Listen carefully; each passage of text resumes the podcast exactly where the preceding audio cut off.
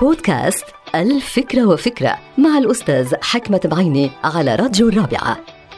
يخطئ البعض باستخدام ظالم للثأر من ظالم آخر. وهذا الخطأ يؤدي دائما وأبدا إلى مزيد من الظلم. والظلم هو جور وتعدي.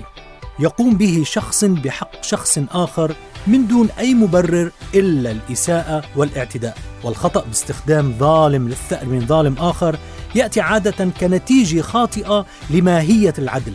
يعني شو هو العدل؟ هو في الأساس فضيلة أخلاقية بتمتع فيها الإنسان لإعطاء كل ذي حق حقه والإنصاف في الحكم على الناس وتجنب الظلم. هيدا هو العدل.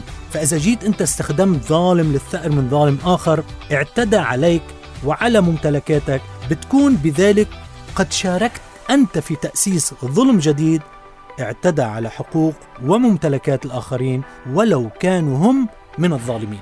يعني بصراحة من يشارك في أي ظلم بحق الناس يقع هو في حيرة من أمره فإما أن يعود عن الخطأ بإرادته وهذا أمر محمود وإما أن يتعرض لردود فعل من المظلومين ويدفع الثمن ثمن هذا الظلم أو يدخل في عالم من المحاكمات والتعويضات وحتى أيضا السجون.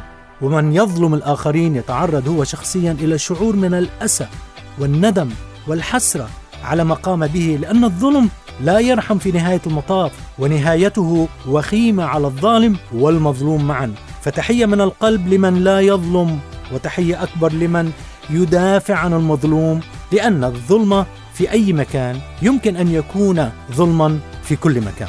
انتهت الفكرة هذه الحلقة مقتبسة من كتاب الفكرة وفكرة.